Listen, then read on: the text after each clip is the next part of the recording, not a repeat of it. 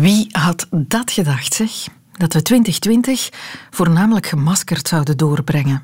Er zijn op oudjaarsavond 2019 veel plannen voor 2020 gemaakt en uitgesproken, maar dit zat er zeker niet bij. En sommige mensen kunnen zich er ook niet zo gemakkelijk bij neerleggen. Ik weet niet of u die foto heeft gezien. Een vrouw had een foto gemaakt van de mondmaskers die ze voor haar kinderen had geprepareerd. Dat waren van die typische chirurgenmaskers die je zo in dikke pakken kan kopen, waar ze de tweede en de derde laag had uitgeknipt om het maskerdragen voor haar kindjes wat aangenamer te maken. Wat dat masker natuurlijk waardeloos maakt.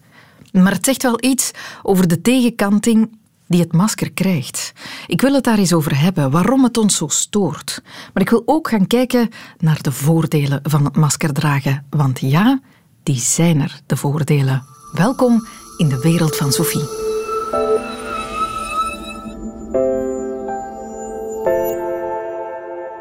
Me beginnen met toch nog eens te benadrukken dat ze echt wel nodig zijn op dit moment, onze mondmaskers, om de coronapandemie te bestrijden. Het is een van de weinig redelijk simpele dingen die we kunnen doen om besmetting van onszelf of een ander te vermijden. Dus blijf ze vooral dragen. Dat gezegd zijnde kunnen we ook wel stellen dat ze in veel situaties strontvervelend zijn. Brecht de Volderen lijstte enkele van die situaties op. Hij sprak onder meer met professor klinische psychologie en stressexperte Elke van Hoof, met priester Matthias Noé uit Izegem, met de Brusselse stadsgids Valerie de Ketelare en nog heel wat anderen die dagelijks de hindernissen van de maskers ervaren. Beste dagboek. Zeven maanden geleden ging de eerste lockdown in en dat vonden we al lastig omdragen. En toen kwam het masker om te dragen. Masker. Zo ongebruikelijk in onze lage landen dat er geen deftig rijmwoord op bestaat. Zo nieuw zijn die dingen. Maskers. Uh, ja, het is toch anders of anders. Ik zie sommige mensen echt angstig gevoel hebben. Uh, je ziet dat aan de ogen, maar ook uh, toch ook uh, aan niet snel. Nu, ik, ik, doe dat ook niet, maar je gaat ook niet snel iemand hebben die voor u plaatsneemt. Was het lesgeven voor een publiek zonder masker warmer vroeger? Oh, dat was heerlijk je weet wanneer dat je een grapje maakt, dat dat gecapteerd is als een grapje. Je weet wanneer dat jij een grapje maakt. Je ziet wanneer het dan niet binnenkomt, zodanig je discours wat kunt bijsturen. Ik kreeg vooral heel veel energie uit die non-verbale signalen. En ik, ik maakte er eigenlijk een sport van om een groep waarvoor ik kon presenteren, om die zodanig te masseren door mijn stijl van communiceren, dat ze toch minstens één keer hè, de schaterlach tonen. En dat is nu natuurlijk met het dragen van maskers veel moeilijker. Voor, voor te knippen is het heel moeilijk, want we kunnen iemand zijn gezicht niet meer zien. Dus uh, je moet heel dikwijls zeggen, dat je kapje zelfs dat ik de kop kan aanpassen aan het aangezicht. En dan is dat even dat en dan, dan beeld ik mij het gezicht voor de verdere kop eh, in, dan weet ik hoe dat ik het moet gaan knippen. Jullie kappers, jullie houden toch ook van een babbeltje, hè? Ja, maar dat babbeltje dat blijft net hetzelfde. Is ja, dat is helemaal krak hetzelfde. dat is krak hetzelfde. Ook al klinkt het zo'n beetje gedanst. Ja, maar dat valt goed mee. Dus uh, het is enkel die mimiek dat, dat soms verdwijnt. Hè. Dus als een klant dat veel botox gespoten heeft, dan zien we niks meer aan de ogen of dat ze mee aan lachen zijn.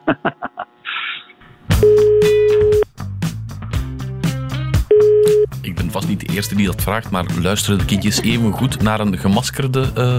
Ja, eigenlijk wel. In het begin was het wel wennen natuurlijk. Eh, van de ene dag op de andere had iedereen hier eigenlijk ineens een mondmasker op en dan zagen ze wel vreemd kijken. Maar nu zijn ze eigenlijk heel goed gewoon en dat heeft ons soms ook een beetje verbaasd. Um, dat de kindjes eigenlijk ook nog wel altijd zien dat wij lachen en zo.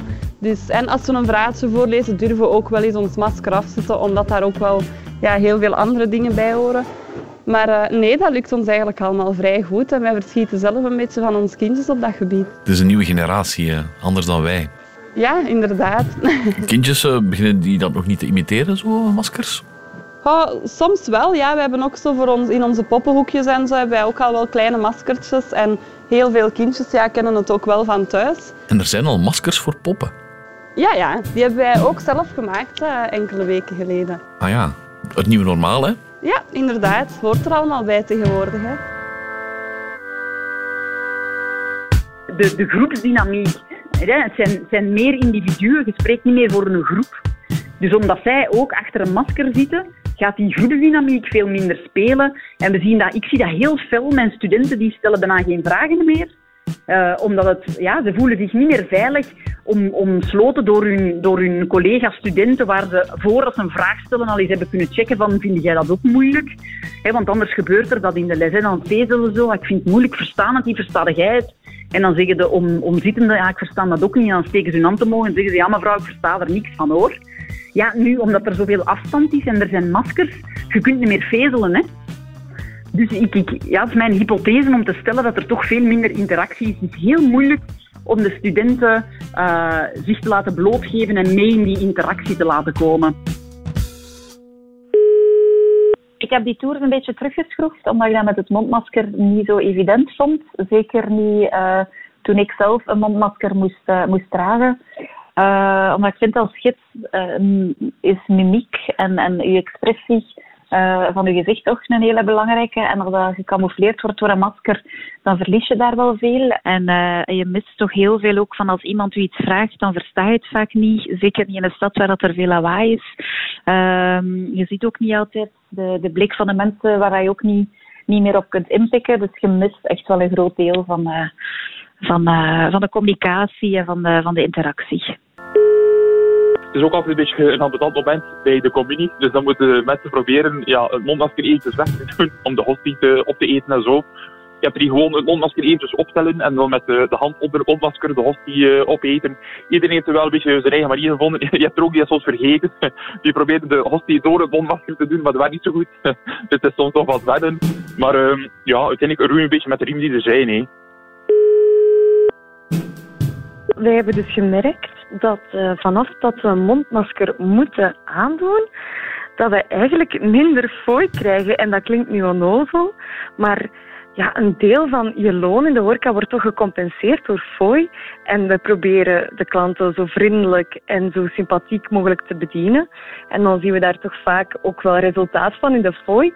Maar nu is het veel moeilijker aan de klant om te detecteren dat we wel vriendelijk zijn, net omdat onze glimlach wordt, ja, wordt verborgen achter een masker. Een serveuse die lacht om fooi. Hmm. het zijn niet alleen jullie die het minder leuk vinden, ook zij dan. Ja, tuurlijk.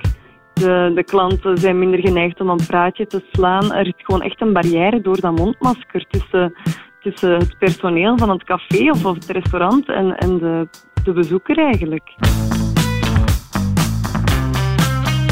Ja, allee, natuurlijk, corona heeft heel wat nadelen. Maar het voordeel bij ons is nu dat de kerken elke weekend vol zitten. En dat de mensen ook heel gespreid zitten over de kerk. Dus vroeger zaten mensen altijd op de laatste rijen. Nu is men eigenlijk over heel de kerk verspreid, ook vooraan. Dus men is eigenlijk nog beter hoorbaar dan vroeger. Ja. Het is niet nog meer mompelen geworden? Uh, goh, nee, ik heb de indruk dat de mensen nog meer moeite doen om het duidelijk te laten overkomen. En ook als, als zo allee, een honderdtal mensen samen een tekst uitspreken, dan komt wel over hoor. Uh, of het nu met of zonder mondmasker is. Ik weet niet of u dat ook hoort, maar Matthias klinkt als een coole priester die een pandemie net iets zaliger maakt. Ik heb eigenlijk uh, bij uh, bestaan bij Bayern München. Dus je hebt eigenlijk, uh, ja, dus het is eigenlijk van de voetbalploeg. Hè. Dus ik heb eigenlijk zes mondmaskers van Bayern München. Dat zijn eigenlijk allemaal unieke mondmaskers die gemaakt zijn van zo sjaaltjes die ze hadden klaargemaakt voor de kampioenenviering. Um, en dat is wel handig. Ik kan eigenlijk elke dag een ander mondmasker gebruiken en dan op het einde van de week steek ik het allemaal in de was.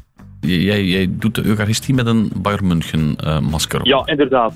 Ja, maar het is subtiel genoeg. Uh, niet iedereen kan zien dat het van een voetbalploeg is, dus het is ook gepast op, uh, op allerlei momenten dat niet stoort dat er zo'n logo in beeld verschijnt. Ja.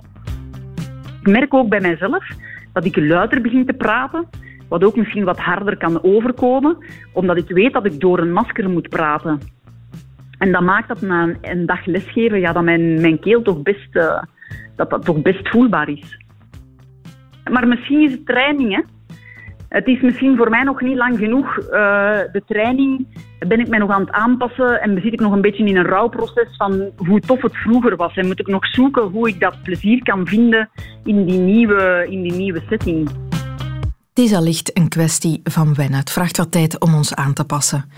Maar waarom vraagt dat zoveel tijd? Waarom hindert het ons zo in ons sociaal contact? Als we het gezicht van iemand anders zien, dan lezen we daar van alles uit af. Uh, dat kunnen emoties zijn, maar ook veel lichtere vormen van uh, wat iemand van je wil of of er een klik is met iemand anders. En ehm, dat is van heel groot belang om die gesprekken goed te laten verlopen. Als iemand bijvoorbeeld helemaal een, een pokerface heeft, dan heb je het gevoel dat er iets niet klopt. Je hebt het gevoel dat je geen contact kan krijgen. Je hebt het gevoel dat er, dat er iets mis is. Dus als je eh, je gezicht eh, bedekt voor een groot deel, dan mis je dat, dat helemaal. En dan heb je dus het gevoel dat je eigenlijk tegen een muur praat. Dit is Agneta Fischer, professor psychologie van emoties en affectieve processen aan de Universiteit Amsterdam. Decaan ook aan de faculteit Maatschappij en Gedragswetenschappen. Juist de meer subtiele signalen die eigenlijk het meeste voorkomen in gesprekken die we hebben met, eh, met anderen, in de publieke ruimte met name. Uh, dat soort signalen zien we niet meer. En mhm. het mondkapje bedekt met name natuurlijk de onderkant van het gezicht. En uh, wat je daar ziet zijn natuurlijk altijd alle vormen van de glimlachjes die, die we vertonen in een gesprek met iemand anders. En daar zien we niets meer van. Ja, ja, dat is waar. Hè. Zo het, het kleine monkellachje, uh, het gegrinnik, het, dat, dat zijn dingen die totaal verdwijnen. En daar bestaan wel heel veel soorten lachjes. Ja, ja de, de grote man van de uh, gelaatsexpressies, van de emoties, Paul Ekman, Amerikaanse onderzoeker, die heeft ooit gezegd dat er wel 50 verschillende glimlachen zijn. Nou, of dat, uh, of dat echt zo is en of je dat echt kan herkennen, dat, dat weet ik niet. Maar het is natuurlijk wel zo dat, dat er zijn glimlachjes van schaamte, er zijn glimlachjes van spijt, er zijn glimlachjes van een klein amusement, er zijn beleefdheidsglimlachjes. Er zijn uh, misprijzende glimlachjes. Dus er is echt van alles. Uh, wat je allemaal niet ziet. En dat is, dat is echt een gemis in, in, in gesprekken. Met name bij, bij vreemden. Ja. ja, die glimlach die weerspiegelt zich ook niet zo snel in de ogen. Hè. Inderdaad, als je een collega in de gang passeert en je doet het beleefdheidsglimlachje, zo wat een gekke geknepen glimlach, ja, daar lachen je ogen niet bij. Dat ontgaat de ander Totaal. Precies. Ja, precies. Ja, die ogen die spelen alleen maar een rol als je echt lacht. Als je echt uh, een wat intensere lach op je gezicht laat zien. Ja. dus uh, je ziet dat niet bij, bij allerlei kleine glimlachjes, dat klopt. Ze vertellen de ogen over andere emoties, dingen dan? Wel? Ja, je kan wel dingen aan de ogen zien. Je kan zien of, of je kan natuurlijk in de eerste plaats zien of iemand je aankijkt. Uh, maar je, je kan ook wel zien of iemand geconstateerd is. Je kan ook wel zien of iemand boos is uh, aan de ogen in combinatie met de, met de wenkbrauwen. Je kan zien of iemand vermoeid is.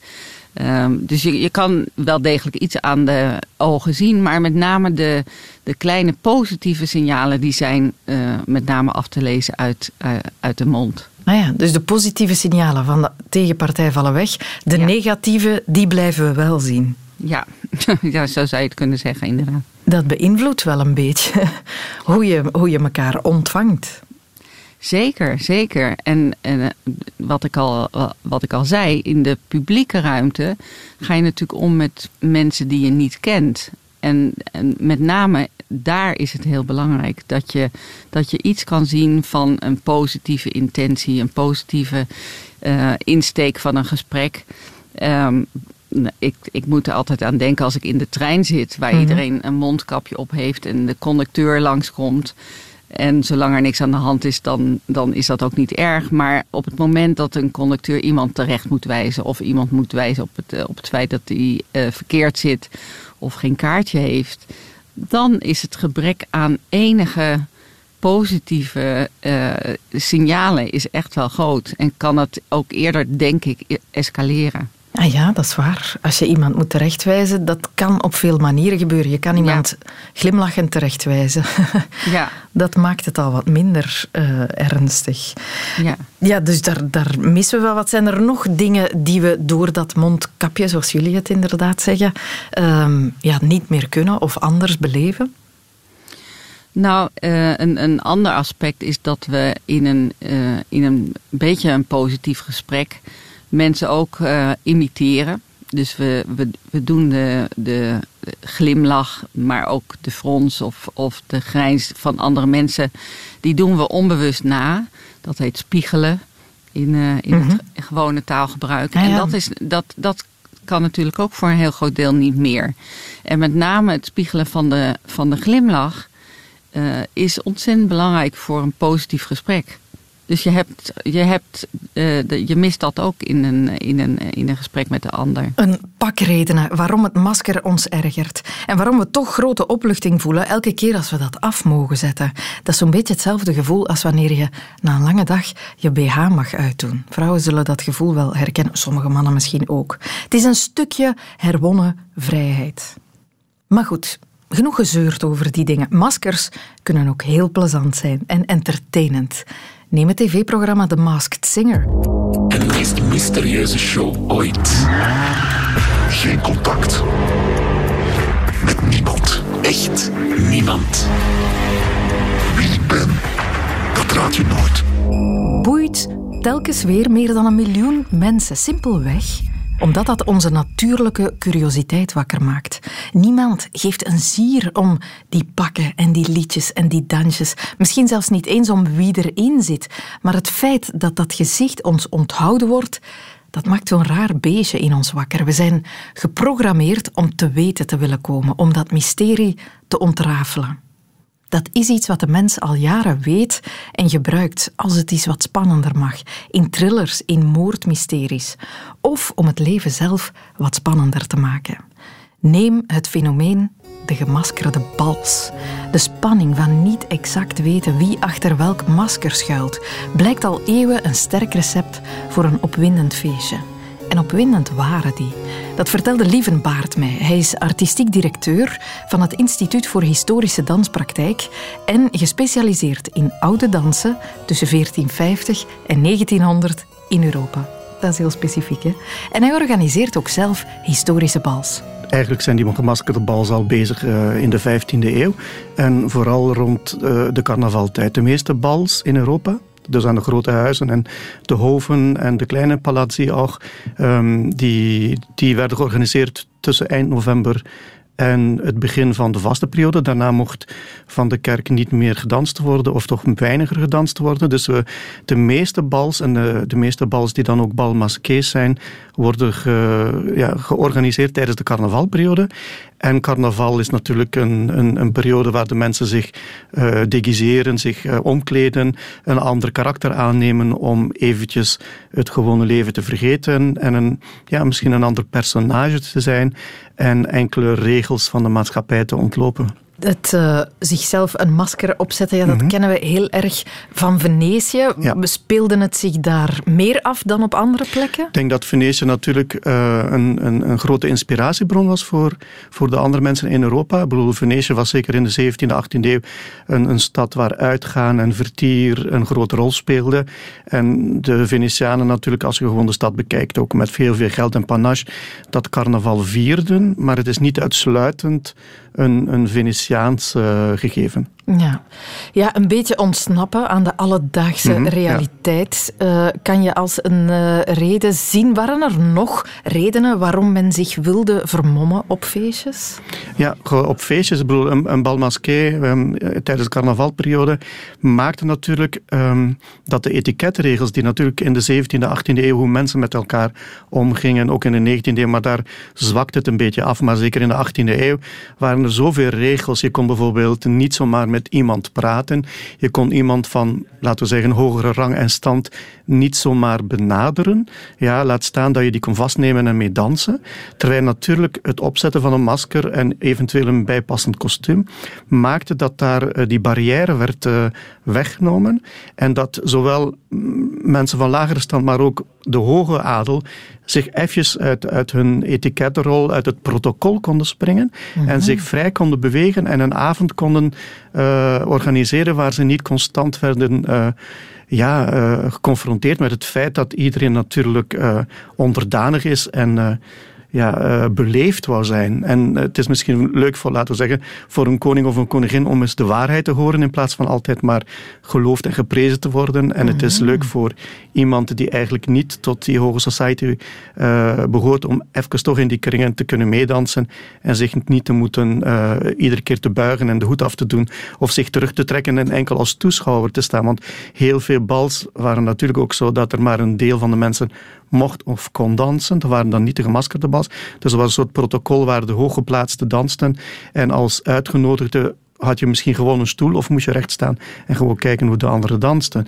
In een bal masqué is, komt daar zo wat democratie, valt die Mhm. hiërarchie weg en eh, ehm, heb je de kans om je te mengen en ontstaat er dan toch een soort, ja, een soep met balletjes. Ja, ja, ja, Ja, ja, Heel even was je mekaars gelijke. Ja, of ja. God, ik bedoel, zelfs, weet je, het, het, het, het leuke daaraan is, zelfs al wist je wie het onder het masker zat, weet je, door het feit dat hij een masker aan had, viel eigenlijk de verplichting weg om, de, om het protocol te respecteren. Ja, ja, dat vroeg ik me af. Wist Mhm. men het toen Ja. echt niet wie er dan allemaal aanwezig Ja, het is was? een beetje afhankelijk hoe ze gemaskerd waren. Hè. Ik bedoel, een voorbeeld, in, in het midden van de 18e eeuw is Lodewijk XV, die, eh, van ja, zoals heel veel koningen maîtresses had. Een, een maîtresse was gestorven en er was nog geen andere in zicht, maar hij had dus wel zicht op een, eh, een meisje die later Madame de Pompadour wordt.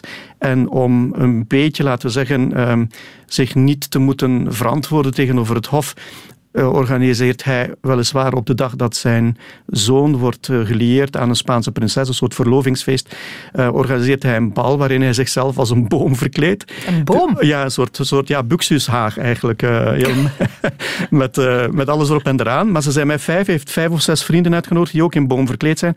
Of in buxushaag, want er bestaat een prentje van. En, ehm, en dus niemand, niemand weet natuurlijk wie de koning is. En er, er zijn al zo wat geruchten aan het hof dat Lodewijk XV op zoek is naar een maîtresse. Of dat hij toch al een soort maîtresse heeft, maar niemand weet wie. En hij gaat ehm, door het feit dat hij zich als boom, dus eigenlijk niet als koning, maar als een onbekende, bejegent hij Madame de Pompadour, die toen tijd een andere naam had, eh, ontsnapt me nu even. Ja. En hij, hij blijft daar vrij lang mee rondhangen en dansen. Hoe ze met een boom dansen, weet ik niet.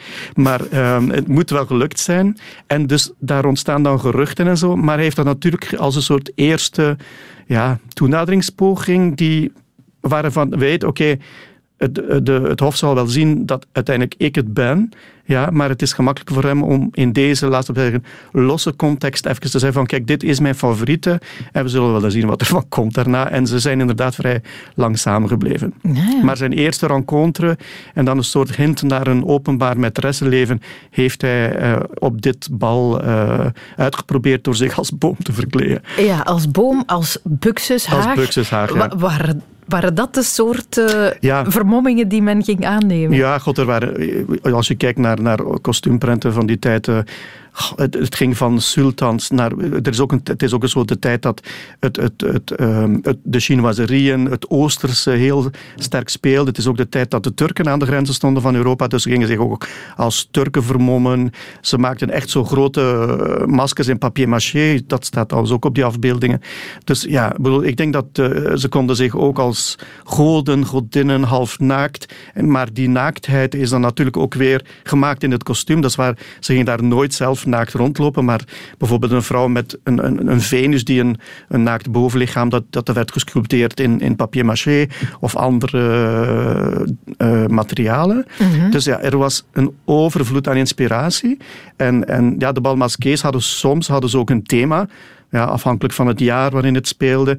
Er waren ook soms optredens van eh, tussenin, als er dan eens niet gedanst werd door de aanwezigen, waren er soms kleine toneelstukjes en dansstukjes die door de adel speciaal in het thema van de avond werden opgevoerd. Maar allemaal gemaskerd natuurlijk, omdat ze, ja, het masker nam natuurlijk die sociale barrière weg, hè, om Mhm. zich te gedragen, bij manier van spreken. Misschien aan hoe chic je kostuum was, kon je wel een beetje afleiden hoe chic je Ja. gesprekspartner was. Ja, ja, ja, ja nee. In de zin van, het, eh, ook wanneer die balmasqués zeer, zeer, zeer eh, populair zijn, is het ook zo'n beetje de tijd, midden 18e eeuw, dat eigenlijk iedereen die een, een ticket kon betalen voor het bal, binnen mocht.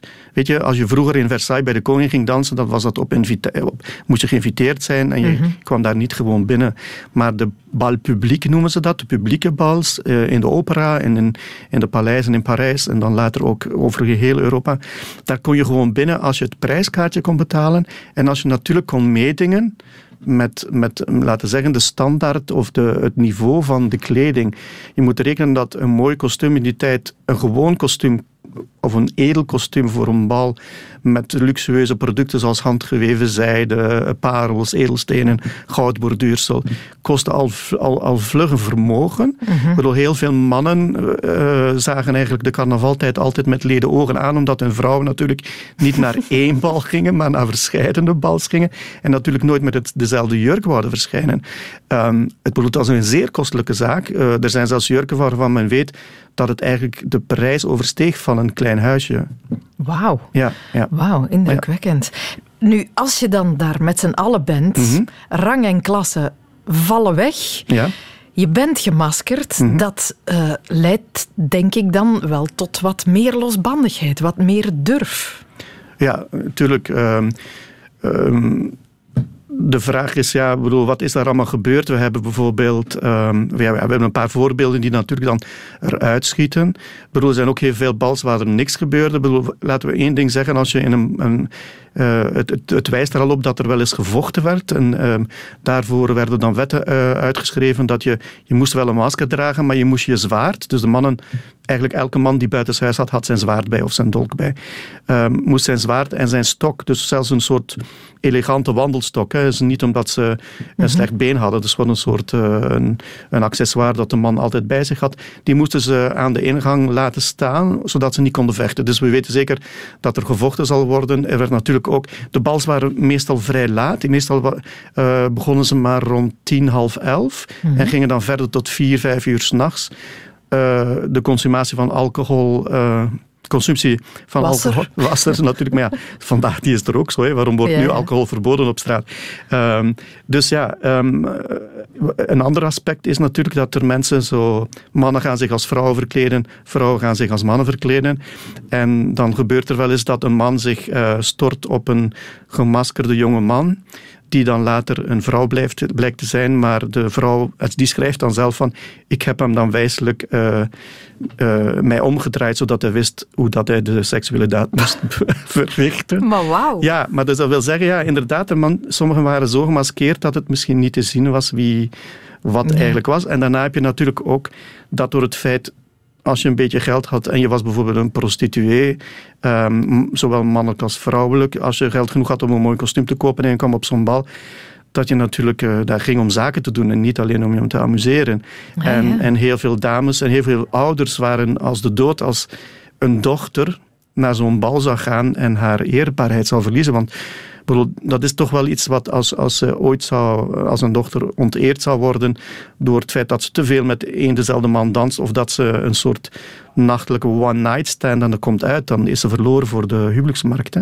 Ja. Dat zijn wel echt eh, dingen die echt wel gebeurden. Dat een vrouw, het is een beetje seksistisch in die tijd, de mannen mochten veel meer, maar er zijn heel veel vrouwen die zeggen, zo op een bal voelen we ons eigenlijk een beetje vrij.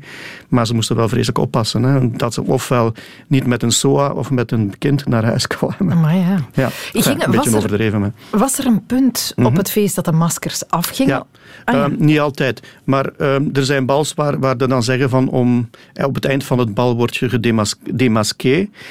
Ik denk dat iedereen met slechte bedoelingen was er ondertussen al eh, lang de, de, het balhuis uitgelopen met een of andere buit.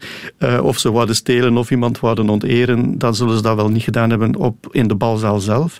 Dus ja, er wordt wel gedemaskeerd, maar als je niet wou dat je herkend werd, ging je voor dat moment van demaskeren gewoon weg. Dat moet nogal eens iets geweest zijn, die gemaskerde bals in die tijd. Ze bestaan nog, ze worden hier en daar nog georganiseerd, maar dat is nu niet echt iets waar u en ik vaak mee in contact Wat we beter kennen en in minder verdachte tijden ook fanatiek vieren, tenminste in enkele steden in het land, is carnaval.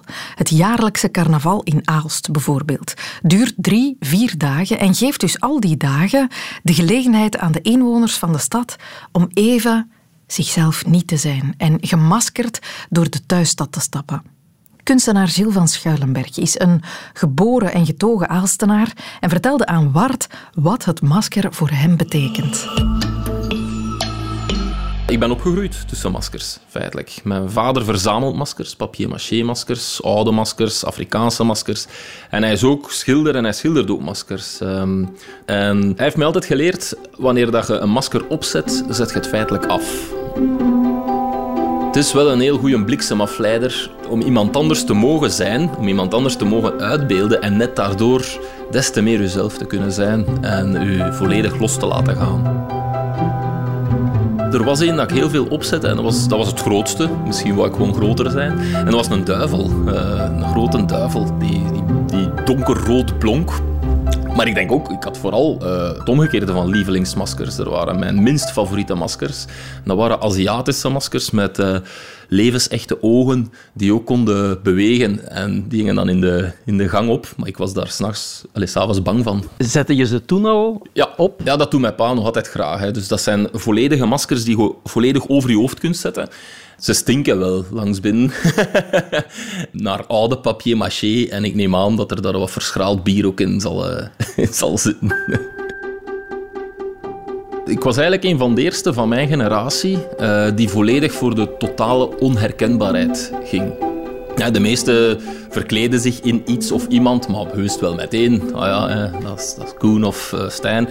En ik had het voorbeeld gezien, ben een bedrijfsleider die ik kende, al gans mijn leven, maar ik herkende hem niet met carnaval. En die kwam café binnen in een rolstoel, vuil, stinkend, als, als een of andere onbeschofte clochard die door, die door het kot bijeenriep.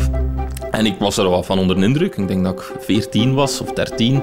En mijn pa fluisterde in mijn oor, ja, dat is Luc. En ik zeg, wat verdomme, allee jongen. En dan was iedereen, was zijn beste vrienden, volledig aan het uitmaken, maar ook wel met, met details dat alleen vrienden kunnen weten. Dus die verwarring was zalig. Dus het jaar nadien deed ik dat ook. Had het met latex, mijn gezicht volgeplakt, uh, alles zwart gemaakt, uh, mijn tanden vuil.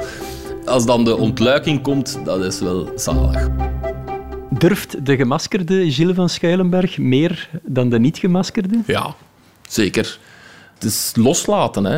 Um, er zijn mensen die zeggen, ik leef voor carnaval. Daar ben ik het niet mee eens. Ik leef niet voor carnaval. Ik uh, vier carnaval om te kunnen leven. Uh, het is een ontlading die één keer op een jaar heel, heel erg deugd doet. Maar uh, daarna is het juist van, van heel groot belang om weer dan naar die normaal te gaan.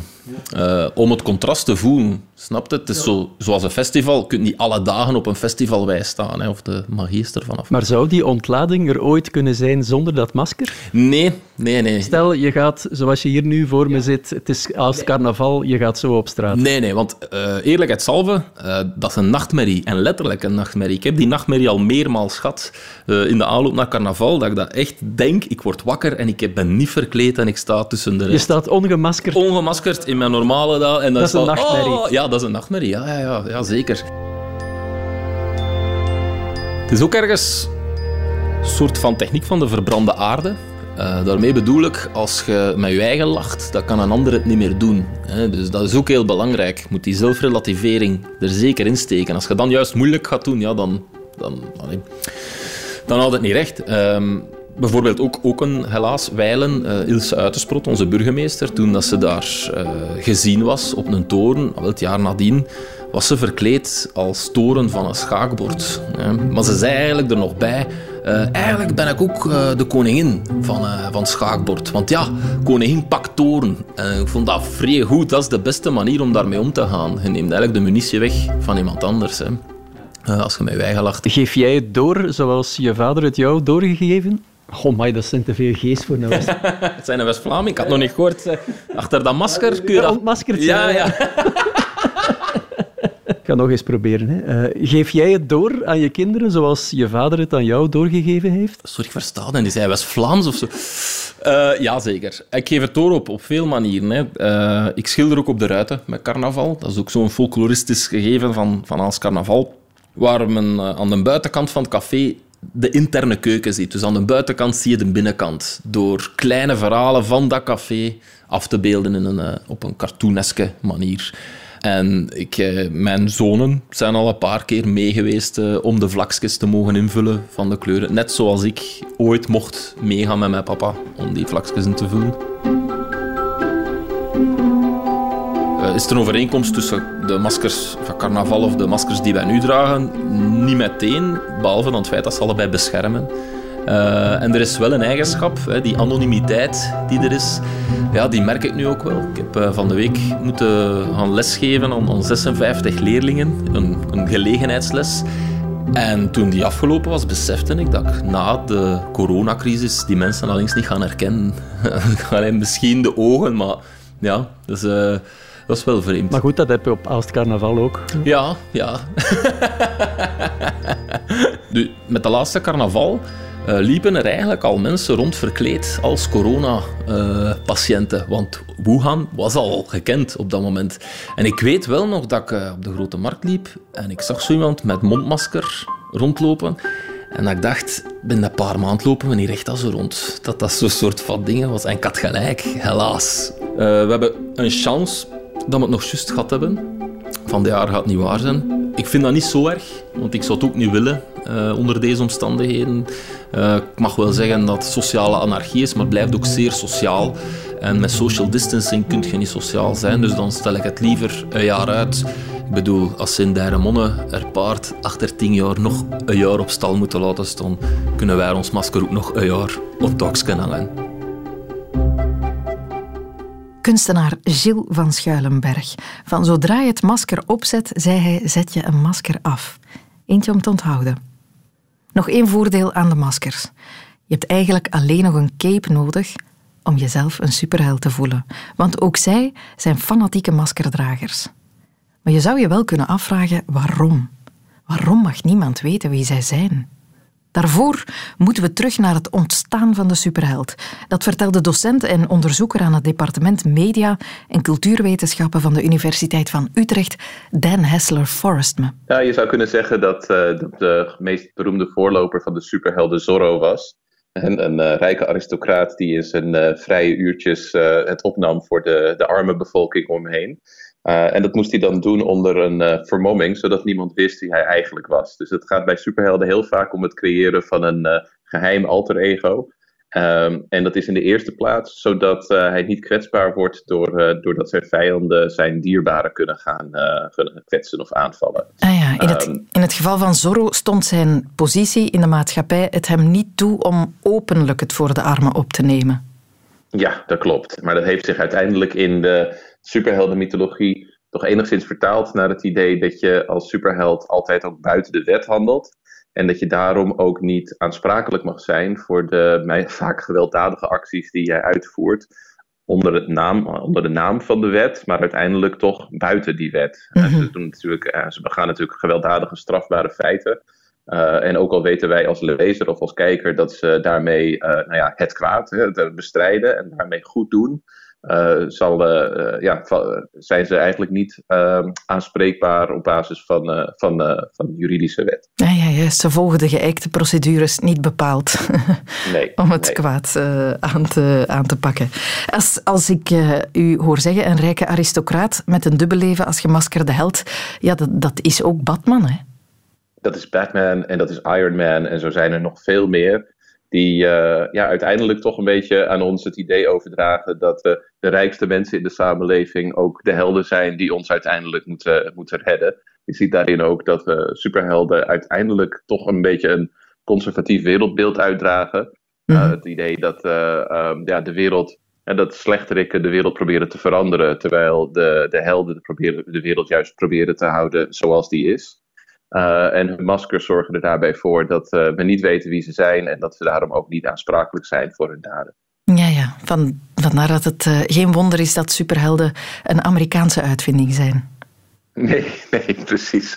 De Amerikaanse libertariërs houden er nogal van om nou ja, een beetje lange neus te maken naar de regering en naar de wet. En vooral ja, in een eentje te handelen op basis van wat zij ja, toch hun exceptionele positie, hun buitenrechtelijke positie beschouwen. Mm -hmm. uh, en dat is, uh, ja, als je dat vanuit uh, de democratische maatschappij toch bekijkt, is dat toch een beetje een, nou ja, op zijn minst dubieus beginsel. Mm -hmm.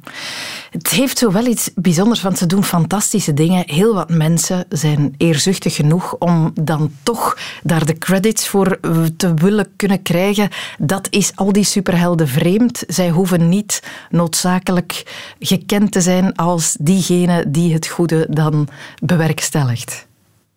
Nee, uh, ik zou zeggen, in tegendeel, zij, uh, het idee dat zij niet, dat ze wel bekend zijn onder, nou ja, als de figuur die het masker draagt.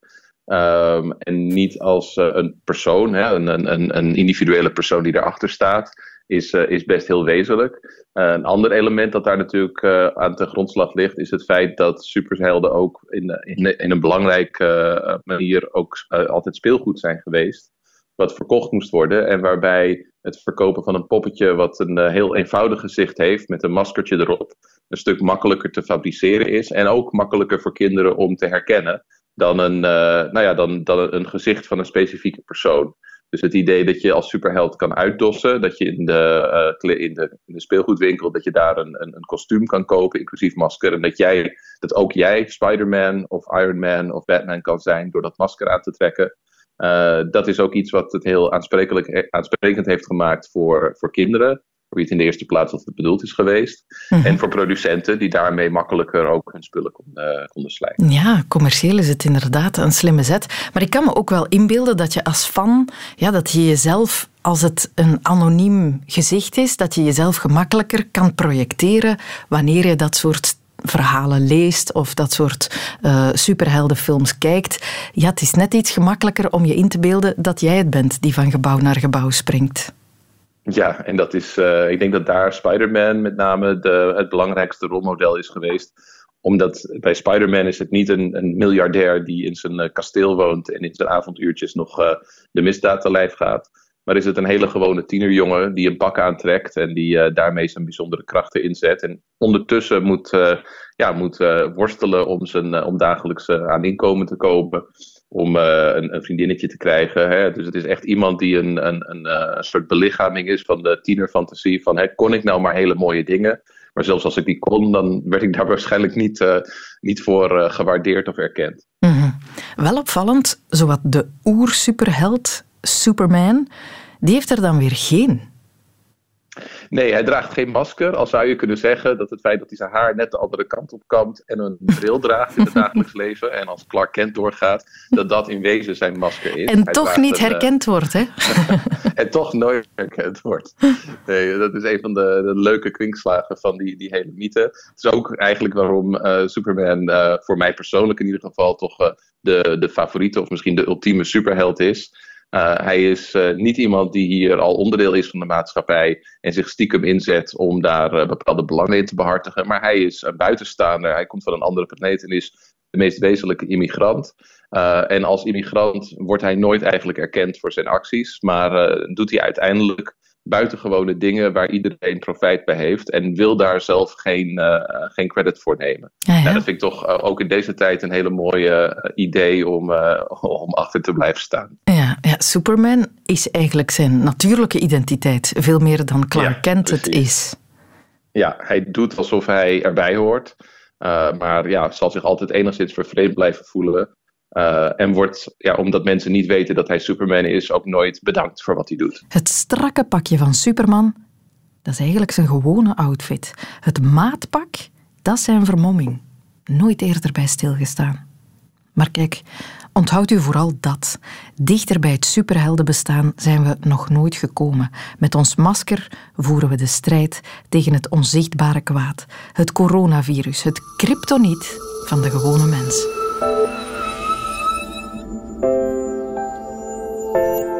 Dit was de wereld van Sophie over maskers. Blij dat je luisterde. Je kan abonneren als je graag meer hoort. We zijn er ook elke weekdag op Radio 1 tussen 10 en 12. Tot gauw. Dit was een podcast van Radio 1. Ontdek nog meer podcasts van Radio 1 in onze app en op radio1.be. Radio 1. Altijd benieuwd.